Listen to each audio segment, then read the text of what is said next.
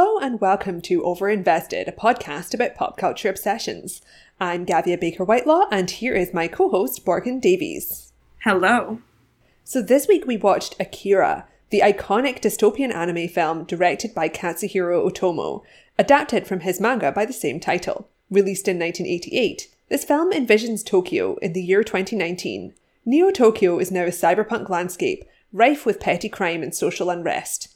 The story brings together a teenage biker gang and a secret government experiment that gives children telekinetic powers. Often listed as one of the greatest animated films ever made, Akira played a pivotal role in popularizing anime in the West. Yeah, really excited to discuss this film, which Morgan was watching for the first time and I was watching for the second.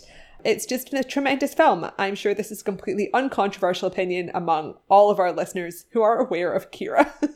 yeah, it was really interesting to watch it for the first time because obviously I knew of this movie. It's very famous. And the image from the poster, which is of one of the main characters who wears a very like iconic red outfit and his bike. Like that image was very familiar to me, but I realized as soon as I started watching it that I did not actually know basically anything about the plot of this movie beyond the fact that there were bikes in it. So uh, it was a really fascinating viewing experience because for the first half or so, I really did not know what was going on, although it was still enjoyable. And then the second half, I got really into it, even though I still wasn't totally sure what was happening, which I think is fine.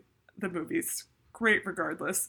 But as you say, this is like an extremely famous and storied movie. So there's a lot of information about the history of it being made and the sort of development of the film, which started out as a manga that was written by the director Katsuhiro Otomo. And you know more about that than me, as evidenced by the extremely comprehensive document that you put together as a planning tool for this episode. So, why don't you sort of lead us in with some information about that?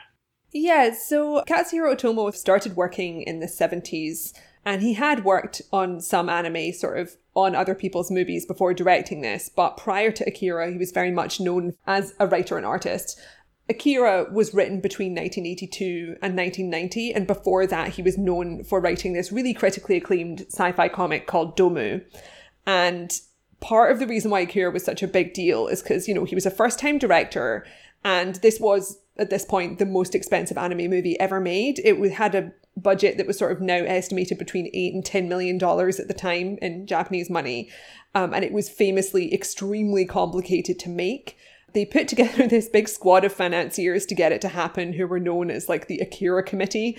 And they had a massive staff of people working on this who we'll discuss in a moment. But um, as an artist, Katsuhiro Otomo um, was very directly influenced by a lot of Western pop culture, as well as obviously kind of the manga community that he was embedded in, which I think is kind of part of the reason why this movie was like such a huge success internationally. It's like obviously the quality of the film is incredibly high, but it's one of these pieces of pop culture that shows like cross pollination between different audiences that kind of allows people from different places to like understand art more comprehensively in a mainstream sense, which happens, you know, every every couple of decades.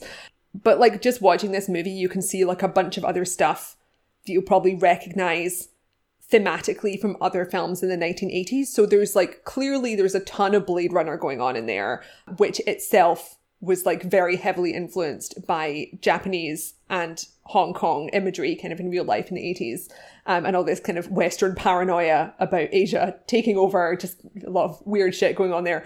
But yeah, like the kind of post apocalyptic and dystopian urban imagery was so rife at this point. You had movies like The Warriors, Mad Max, with all this like biker gang stuff that came from the 60s and 70s. And like Otomo, when he was a young man, was watching a lot of these movies. So that was kind of the origins of like where he was coming from as an artist. And the original manga he was working on was colossal. It's like a 2000 page book. But I kind of get the impression that he views the movie as like the ultimate version of this. Like, even though it's not as expansive, it's like this is the way that you can depict a city of this size on screen. And uh, Morgan found this quote from him at the time, he said, It's extremely difficult to express the depth of such a vast city. In the comic, I use each issue to build more depth and size, but in a film, you get to combine this all into one. It's much more convincing. I could really create the kind of environment that I wanted to depict. And that's really the impression you get from watching this movie. Like, it just has such an amazing complexity of the setting. And it's like, we have seen a million movies that are about like a gritty urban environment, but I think this really speaks to the fact that it is like a really auteur driven movie. You got this one guy who's got a very specific vision and he knows what the city's meant to look like and what different elements of it are meant to represent. And that just makes it feel incredibly fleshed out. And that's kind of one of the the main things that's really com- like complimented about this film.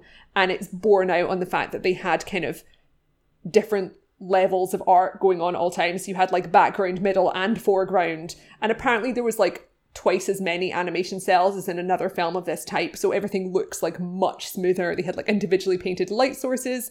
There's a bunch of kind of technical reasons why this film looks incredibly good, but um, it very much comes out, especially if you watch it on the big screen. Yeah, I think the articles were saying that like even the Studio Ghibli movies of this time had like half the cels per second as this, and those are obviously incredibly high quality and beautiful movies. Yeah, but this the- was like the same year when uh, My Neighbor Totoro and Grave of the Fireflies came out, so it was like a big film, a big year for the Japanese film industry. yeah. I didn't know when I watched the movie a couple of days ago that it had sort of had this origin as a manga because I don't usually do much research before watching the movie, right? So I went in pretty cold.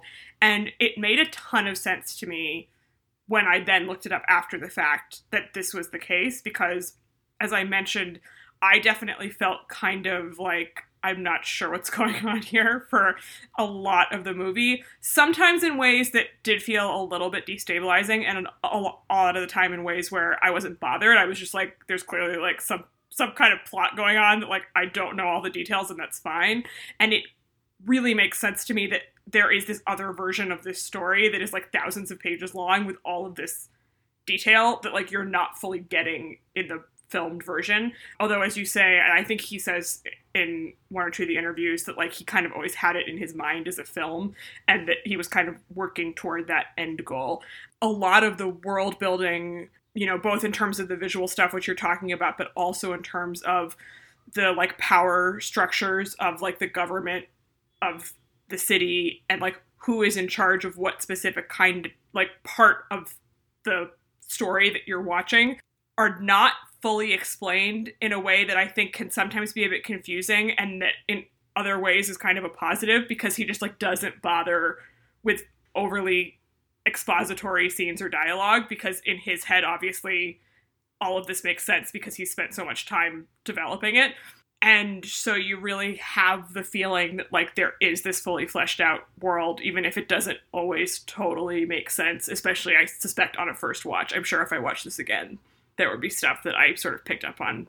Yeah, I can't remember because like I saw it for the first time like 10 years ago and I can't remember whether I found it conf- confusing or not. Like I do remember kind of being surprised because I didn't know much about it, but I do think it's kind of interesting that like the structure of the story is pretty atypical for like a big mainstream adventure story, but like it's this great combination of a lot of kind of familiar styles of imagery and tropes. Like the main characters are like a teenage biker gang, and you've got government conspiracies, and a lot of the political themes, which we will talk about in a minute, are sort of familiar and we can understand what's going on. And also, this is playing to an audience of people, many of whom will be like familiar with other kind of 1980s dystopian and cyberpunk fiction. But at the same time, like the way the story unfolds is really interesting. So you kind of have that mix of something that feels like it's comfortable and easy to comprehend. And then it's this almost kind of anthropological depiction of the city as this big like organism. Because the way they kind of introduce you to the film is like obviously it does kind of have a antagonist protagonist sort of situation because the two main characters are Kaneda and his friend Tetsuo who are both these like teenage bikers. And then you have kind of all these adults who have like more serious struggles that they're like more purposeful about. But the story kind of begins with them just like racing around the city. And they get into a crash and this leads to like Tetsuo being sent off, like taken off to this laboratory where he's experimented upon and gets telekinetic powers. And it's because they kind of encounter these other people in the city. There's like ch- another child who's escaped from this lab, and there's kind of multiple interconnected storylines. Like the other main one is there's this kind of small terrorist group who are rebelling against what is very clearly kind of a corrupt fascist government. And then you kind of see like the people who are more conscious of the politics of their city. Like as the as the kind of movie progresses, there's you know riots on the streets and people protesting and stuff. But the main characters are people who are not remotely politically switched on and are quite stupid. Like pretty much all of the main characters in this movie are quite stupid. And in the case of the teenage boys, like very naive and self-absorbed and like not really emotionally in control but the film does a really good job of kind of illustrating why they're in that position because they're kind of in this society where they've been completely abandoned and everything is just really poorly run and violent. Well, I think the storytelling is pretty unpsychological in a lot of ways. As you say, there are these two protagonists, but there's not as much, or like protagonist and antagonist rather, but there's not as much of a traditional story arc structure as you would see in a lot of action type movies, which like in theory this kind of is because you do have these big set pieces, but both the story structure doesn't really conform to a lot of tropes that I'm familiar with, which I th- thought was really interesting. A lot of the scenes are pretty short, so it'll kind of like skip between characters without having the story moving forward based on these like big emotional moments, right? With like someone being motivated to do something because another thing has happened it's more impressionistic without being totally experimental. Obviously it is still using these you know familiar tropes as you're saying of chases and action stuff and science fiction. But also the characters like their motivations for doing things you can sense what's going on in like a broader societal way. Like all the themes and allegories are pretty clear.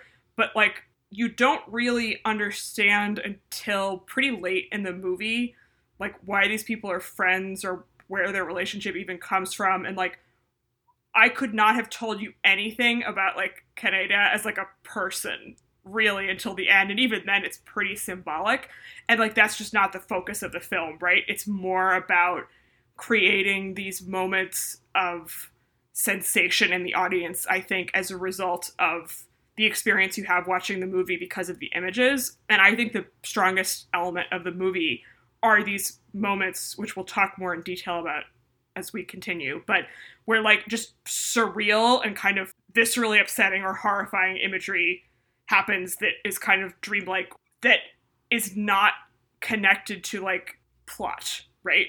I mean, like maybe there's a something that happened that caused something that is to do with the plot, but like it's really more about you having that just like pure affective experience as the viewer, which reminded me a lot. I think this there's a lot connected with this film to 2001: A Space Odyssey, which he mentioned in an interview about like that that was an influence on one of the earlier projects he worked on. But I was like, haha, yes.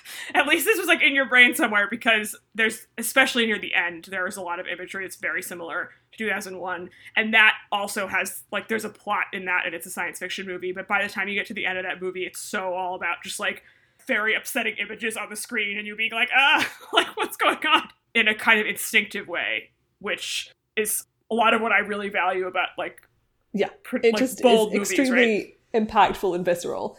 I mean, I do think that while the film kind of doesn't really introduce the main characters in a way that kind of explains them, I think that the initial introduction of those teenagers is just so well done. Like they're so kind of expressive and you immediately get a really good idea of where they are in the world. Because there's some elements of them where it's like the whole like focus of classic biker gang movies is like, look at how cool these people are. And there's always kind of an element of tragedy and like youth cut short and that sort of thing. But with these characters, you have like Kaneda has this absolutely iconic red outfit, an incredibly cool bike, and there's this amazingly animated bike chase kind of fight sequence in the first quarter of the film.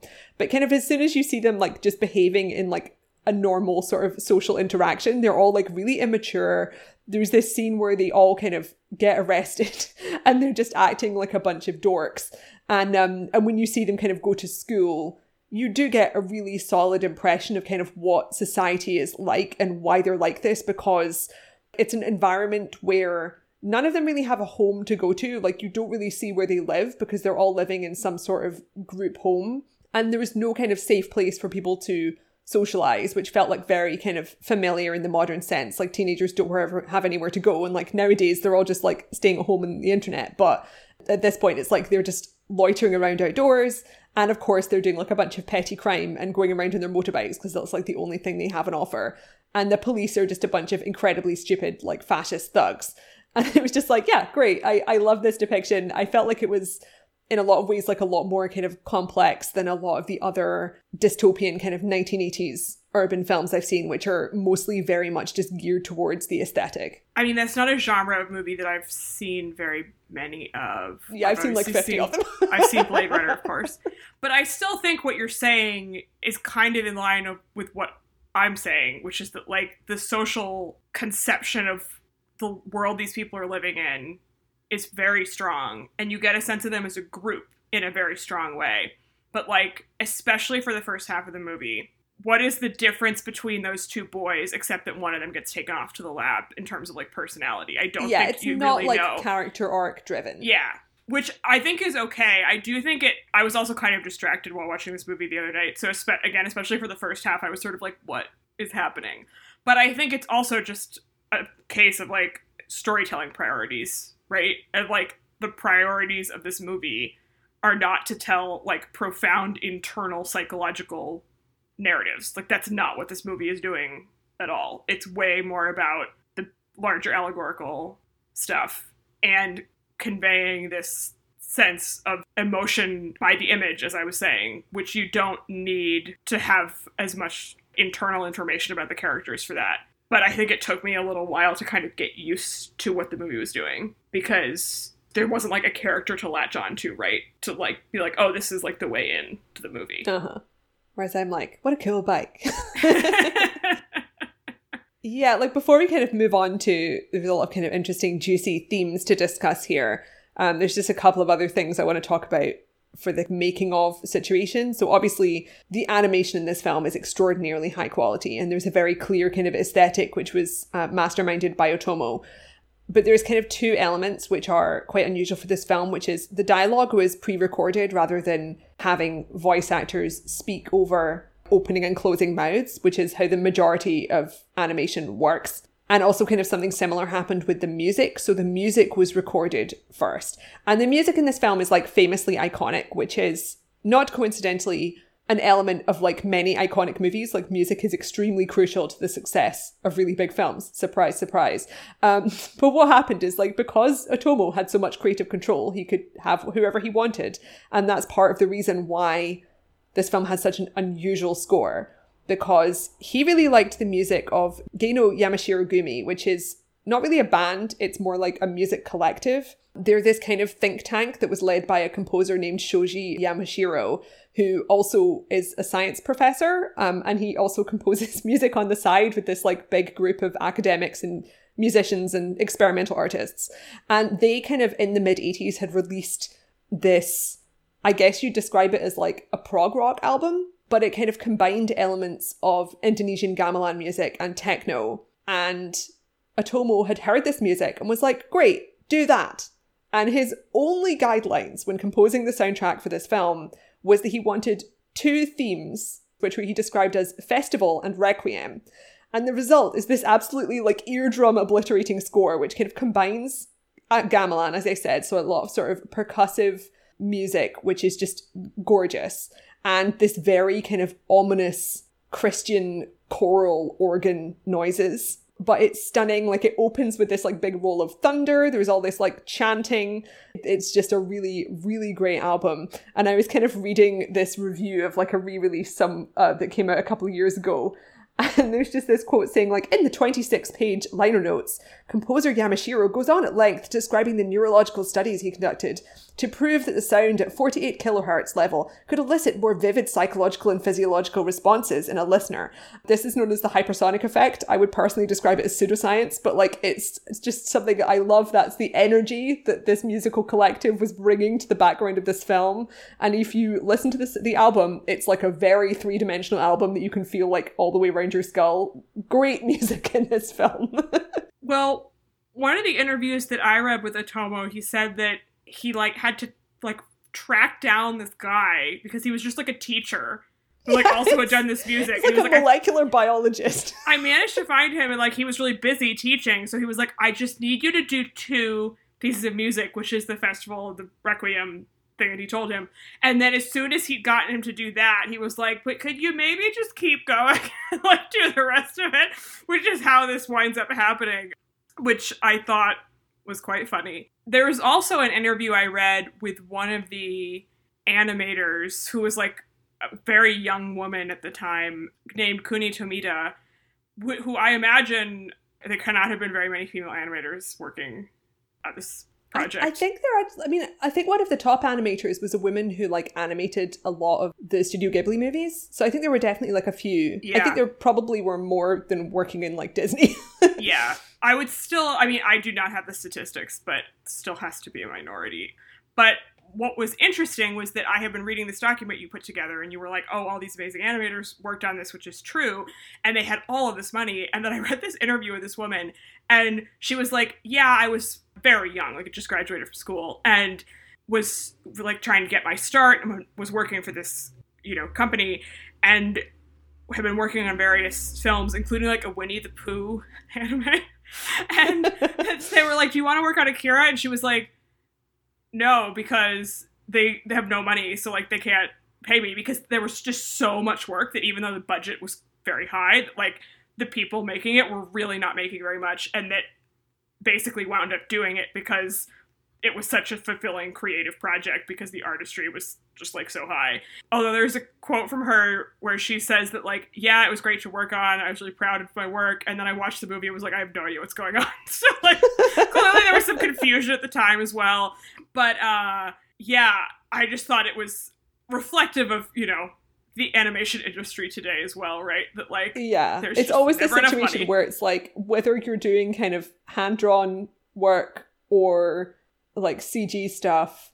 Either way, it's kind of an art form where you need to have 500 worker bees kind of plugging away for a lot of these really big projects. There's often a lot of workers' rights issues going on with that. Well, especially given the number of animated cels per Yeah. second, which we were mentioning earlier, right? Like it's just like a massive amount of work. The vibe from that interview with her is definitely that. I mean, there were a lot of people working on it, but you get the sense of kind of a little bit of like scrappy vibe, just sort of like plugging away out of love for the director and the project, as opposed to it being this like massive behemoth of a project financially. But uh yeah, we'll link to that interview obviously. I thought it was was very interesting. And you know, all the interviews with Otomo are pretty fascinating. Like he's just seems like quite a character as I mean, it's also like one know. of these situations where, I mean, this was relatively early in his career. It wasn't like his first project or whatever. He'd been working for well over a decade at this point. But I mean, he's currently in his mid 60s. He's still making films. He's directed animated and live action films and continued to draw. But it's one of these situations where, like, what is it like as an artist and a person to create something which is one of the most iconic films of your country and one of the most iconic animated films of all time? You've had this huge impact on pop culture. Like, that's gonna require some therapy because, like, how do you? He, I mean, he hasn't like ever made anything that's as big as that, but that's also like a really difficult and bad way to view anyone's art.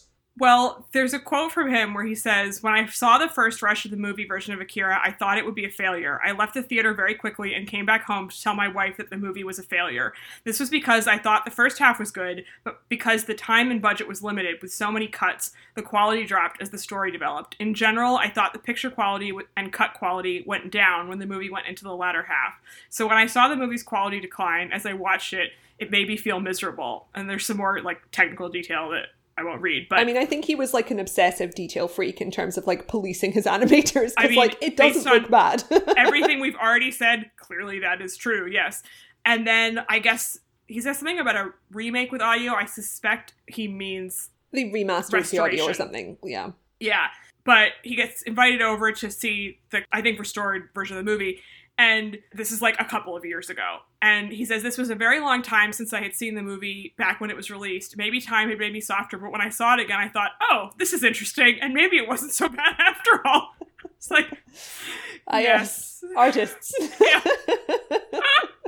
I mean, it's totally typical and also normal. Like after that much time spent like obsessively working on something, you should have no perspective anymore. But I love the idea of like decades later rewatching that and being like, you know what, this movie's pretty good. It's sort of like Turner lurking around the art galleries, like repainting his famous paintings. yeah. Um, shall we talk a bit in a bit more depth about the plot? Yeah. Many of our listeners will have seen the film, but um, yeah, do you want to kind of give a bit more elaboration on what happened, or shall I? Uh, why don't you do that? Because I still am not 100% Okay. clear on all of the details. So, In terms of characters, there's these kind of roughly three groups, which is the biker gang, which is led by the protagonist, Kaneda, and his friend Tetsuo, who has kind of a contentious relationship with him because, like, Kaneda's kind of the alpha, and Tetsuo is kind of not the alpha and feels quite neurotic about it. When Tetsuo was taken to this lab, we learn more about these children, like much younger looking children, who were experimented upon, and they kind of look really strange. They look like little elderly people who are also children and they kind of behave like children and kind of look like they've been irradiated because there's a lot of nuclear themes in this film. The word Akira like comes up all the way through. Akira is referred to as a person, but we don't see them for most of the film. And kind of about halfway through, it kind of becomes clear that Akira was one of these children that had telekinetic powers. And this child was responsible for this massive explosion kind of 30, 40 years ago. And so, like, that's kind of part of the background of the story. And Kaneda is like trying to find out where his friend is in hospital. And like around them, the city is basically catching fire because you've got this small rebel group who are trying to break into the lab. And when we meet them, like they're represented by Kei, who's this teenage girl that Kaneda is like incompetently trying to flirt with, which is very funny because like she's clearly quite serious and thoughtful and mature and is having none of it, and he's just like a hound. um, but um, she and her pals are like trying to break into this lab for their political reasons, but like we learn that the person they're kind of answering to is clearly corrupt. So they're these people who have good intentions but are working for just like another terrible leader. And then on the macro scale, there's these huge riots breaking out in the city for very obvious reasons because like the police are really violent. It all feels very familiar. Like you see the police kind of like brutalizing people and using water cannons and that sort of thing. And there's a lot of economic inequality and the city's really run down. So that's kind of the background. And you also see some government officials who are like in charge of the lab. So there's this one guy who's he's kind of authoritarian, but he's also the father figure to these kids. And all of these things come together in the final act, obviously, where all of these riots really break free. And Tetsuo starts to get extremely powerful in terms of his telekinetic abilities. But he doesn't have any kind of plan because he's just an emotionally volatile, lonely, bitter teenager. And this was kind of the point of the movie where I was like, oh, this really reminds me strongly of the movie Chronicle. And I looked up and Chronicle was indeed one of the many films which was influenced by this. But um, it's kind of referencing superhero films because he's this teenage boy. And like, as soon as he gets superpowers, he makes a cape for himself. And at the same time, there's a bunch of people in Neo Tokyo who worship Akira as a god and think that he's like the new incarnation of Akira which in a way he is because he has the power to like clearly do some really destructive things to the city.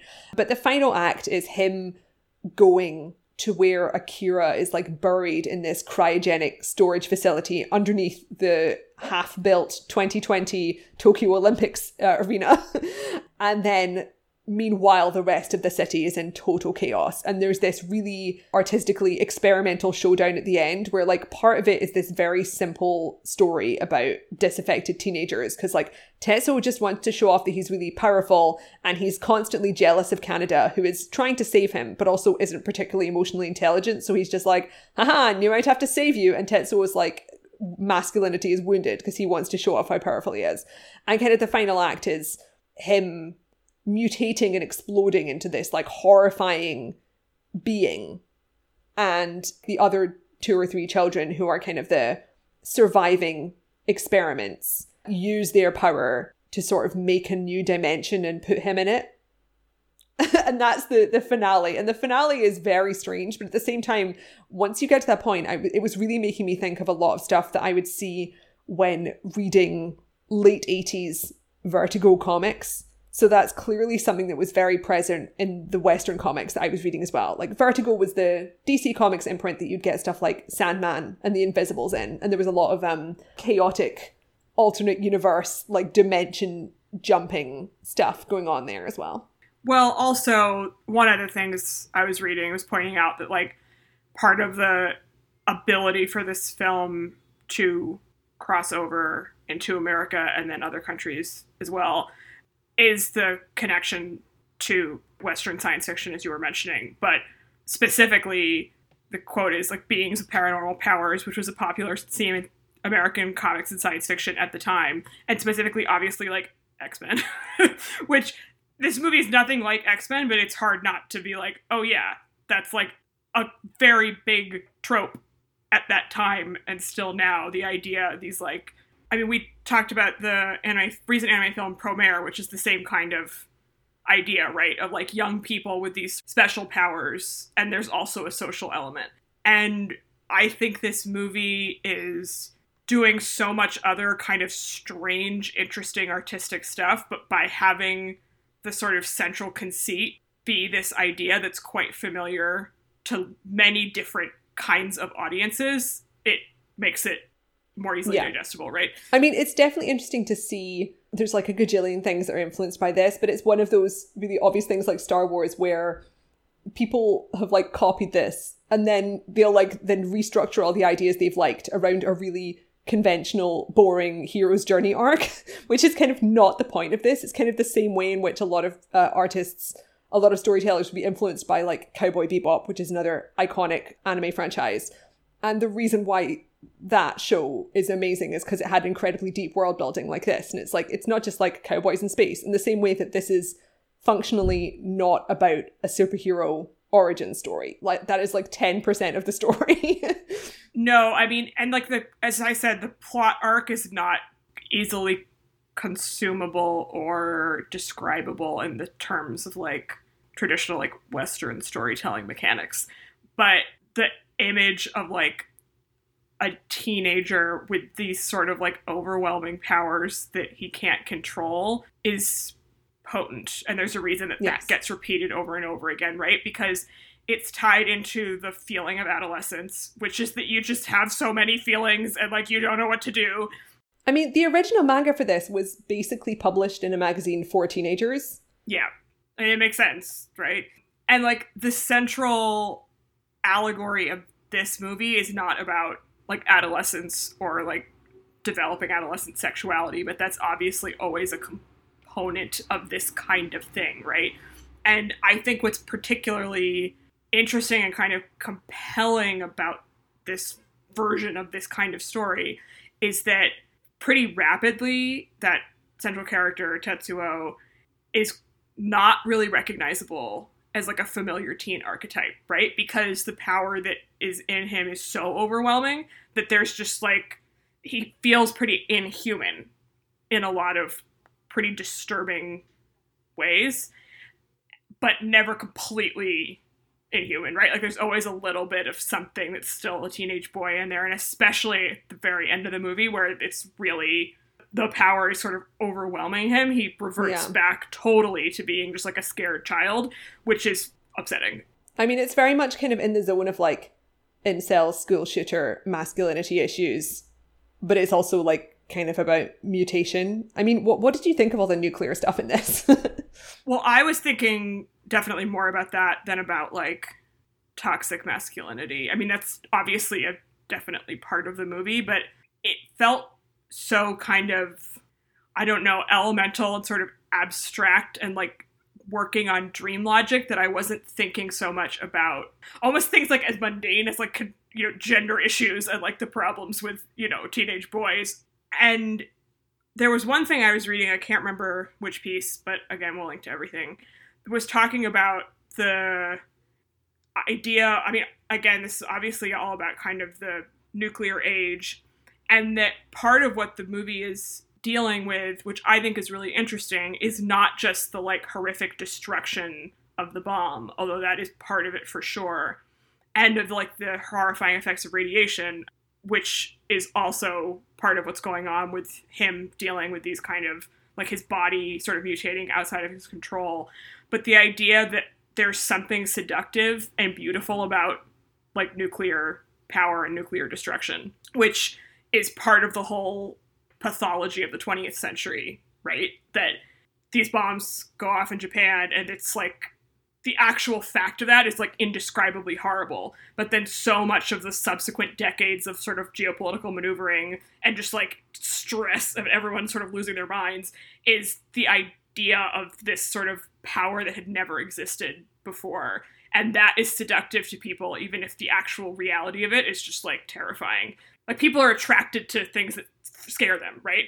And yeah. so you have this main character who doesn't really know what's happened to him and he's also afraid of the fact that he's got this power but he takes pleasure in just like destroying things because he can and he's not really thinking about it and there is also something pleasurable about watching the destruction even as it's also alarming and upsetting because obviously it's not real so we're just sort of watching from a distance but it forces you to kind of think about all of this stuff together and then at the end pushes further into this zone of like, oh no, this is just really this is just really horrifying and bad when his body just like explodes into this monstrous form, right? But I think pushing toward that sense of like there is something kind of seductive about this, even if it, you know, obviously it is the thesis of the movie is that it's bad, I think is pretty bold and interesting and not something that most art is sort of willing to do, right? because the kids the kids who won't sort of go there are these like little shriveled old like dolls which yeah, also doesn't are, like seem really appealing. physically infirm and harmed yeah this film just has like amazingly creepy and compelling depictions of power and kind of nuclear imagery particularly when you kind of get into the final act and you've got tetsuo kind of mutating into this giant tumor which reminded me actually quite a lot of the film Paprika by Satoshi Kon, who was, I think he worked for Otomo for a while, which makes sense, but it's kind of this weird dream imagery, which I think you enjoyed quite a lot. Yeah, I was in, definitely enjoying this movie, and then that last segment pushed me over the edge to being like, oh no, this is great. this like extremely fucked up film. yeah. Um, there is one sequence earlier, or a couple of sequences much shorter sequences earlier that kind of the teddy bear. Yeah, and the, the so Tetsuo starts having these kind of like hallucinations before the stuff at the end, which is more like physically actually happening. But when he he sort of breaks out of the like facility that he's being kept in where the lab is and finds his friends again and they're having some kind of fight and then he starts having like he starts like clutching his head and he's having these visions and I can't remember what the first thing he sees is, but then he has this vision of all of his organs just like falling out of his body. And it's really fast, but I was like, oh, that's disturbing. And I don't like it, but I would like to see more. And then you get the, like, when he's back in the facility a little bit later in the movie, he has this dream sequence slash hallucinatory episode where all of these objects in his room they like start out as stuffed animals and then I think other stuff sort of like compounds in with the stuffed animals. At first they're like walking around and then they kind of like get bigger and bigger, like amassed together all this stuff in a way that's just like very ominous. And yeah.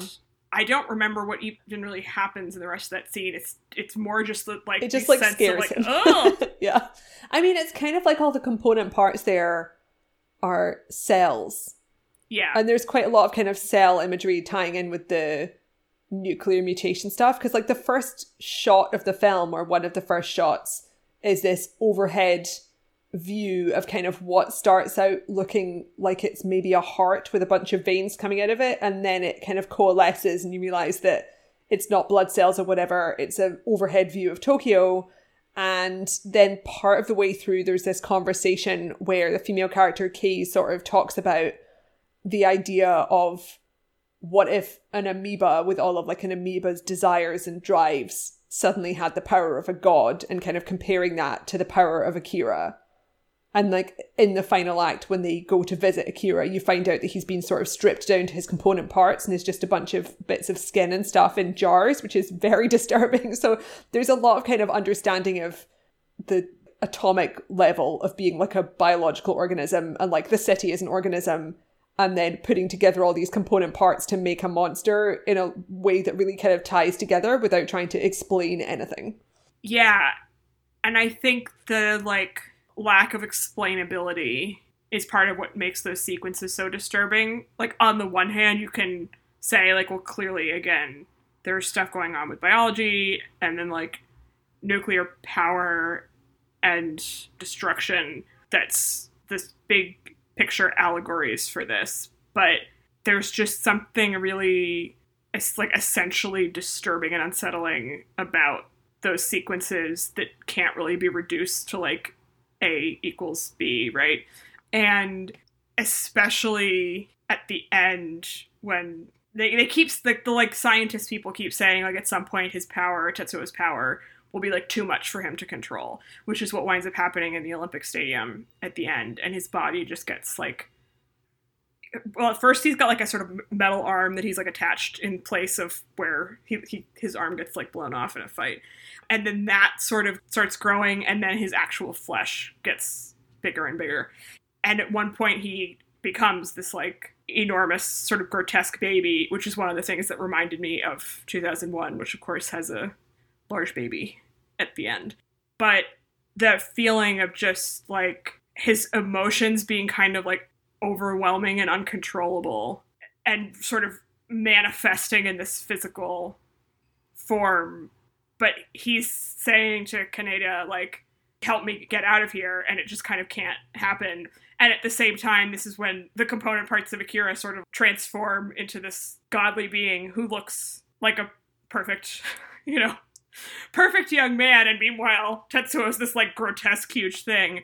Is just like ugh, it's very unsettling to watch in a way that sort of defies straight explanation. What can I say? The film's got some good images.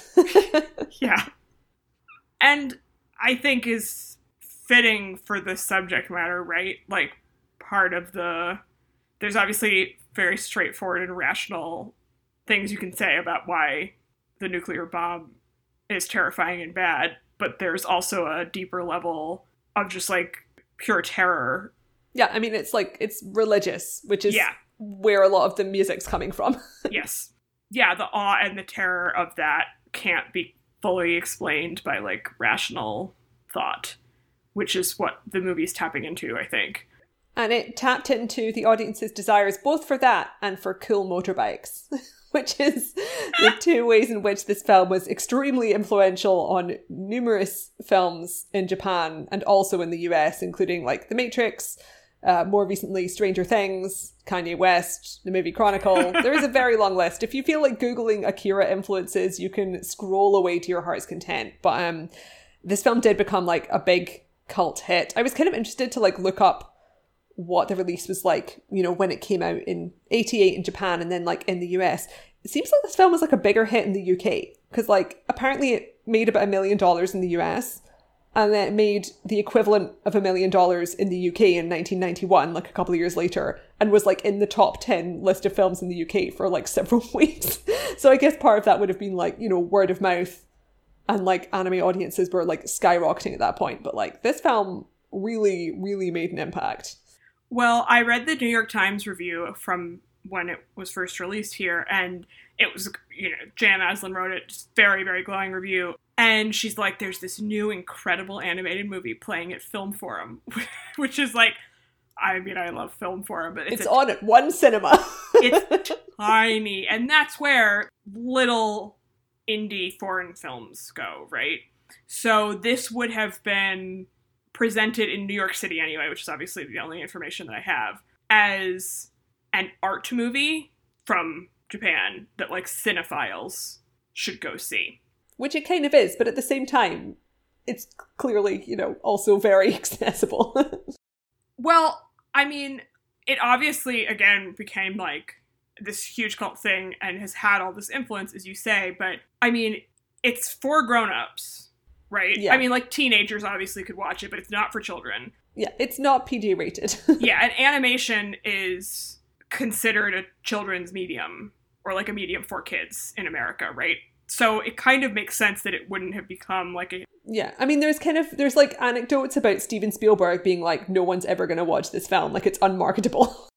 And it's weird. It's a weird movie and it's very disturbing. So it's kind of amazing to me that it became as much of a thing as it did, in spite of the elements that we keep talking about that are very accessible, like the bike chases. And like the bike, he literally says in one of the interviews, like, yeah, we designed the bikes to look like the bikes from Tron, which was Yeah. pretty big in America. So, but yeah, it's like there's a lot of cross pollination. It's also kind of arriving at the tail end of the 80s when it was like the first really big wave of like American obsession with Japanese culture through like an extremely uninformed and often like quite offensive lens.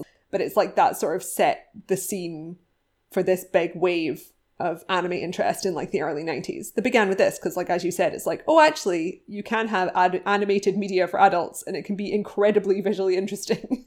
Yeah, and there was also like Japan had had this huge like economic boom, hmm and one of the retrospective pieces was talking about the sense in the West of this fear of the ascendant economic power, right? Which is now a lot of the And it's like around China. central to 80s and 90s cyberpunk because if you watch like American cyberpunk it's like wow this is you've certainly got some neuroses around ill-informed ideas of what it's like to live in either Tokyo or Hong Kong. right. and this movie is not really engaged with that, and is way more about like no.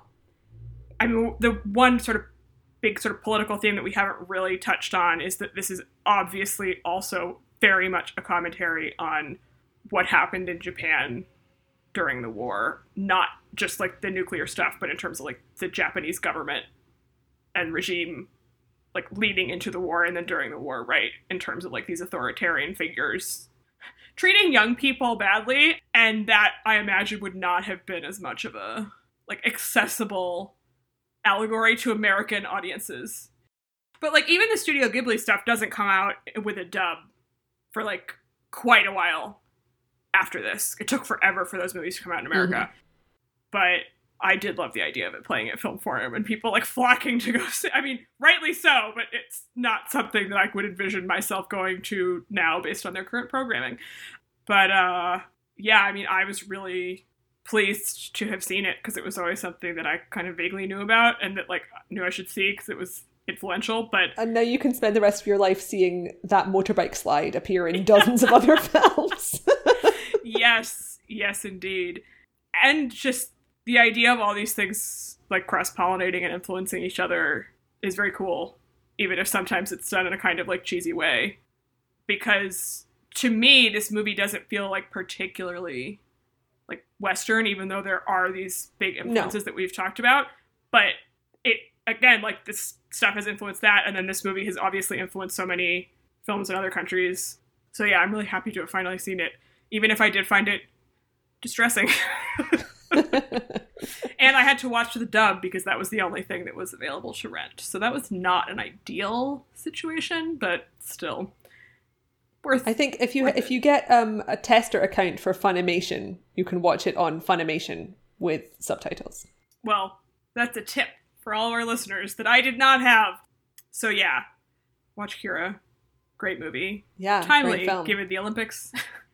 and next week, do you want to share what we will be discussing? Since yeah, I'm excited for next week's episode, which I would categorize as a high risk, high reward film choice for me because I cannot guess whether Morgan's going to like it or not.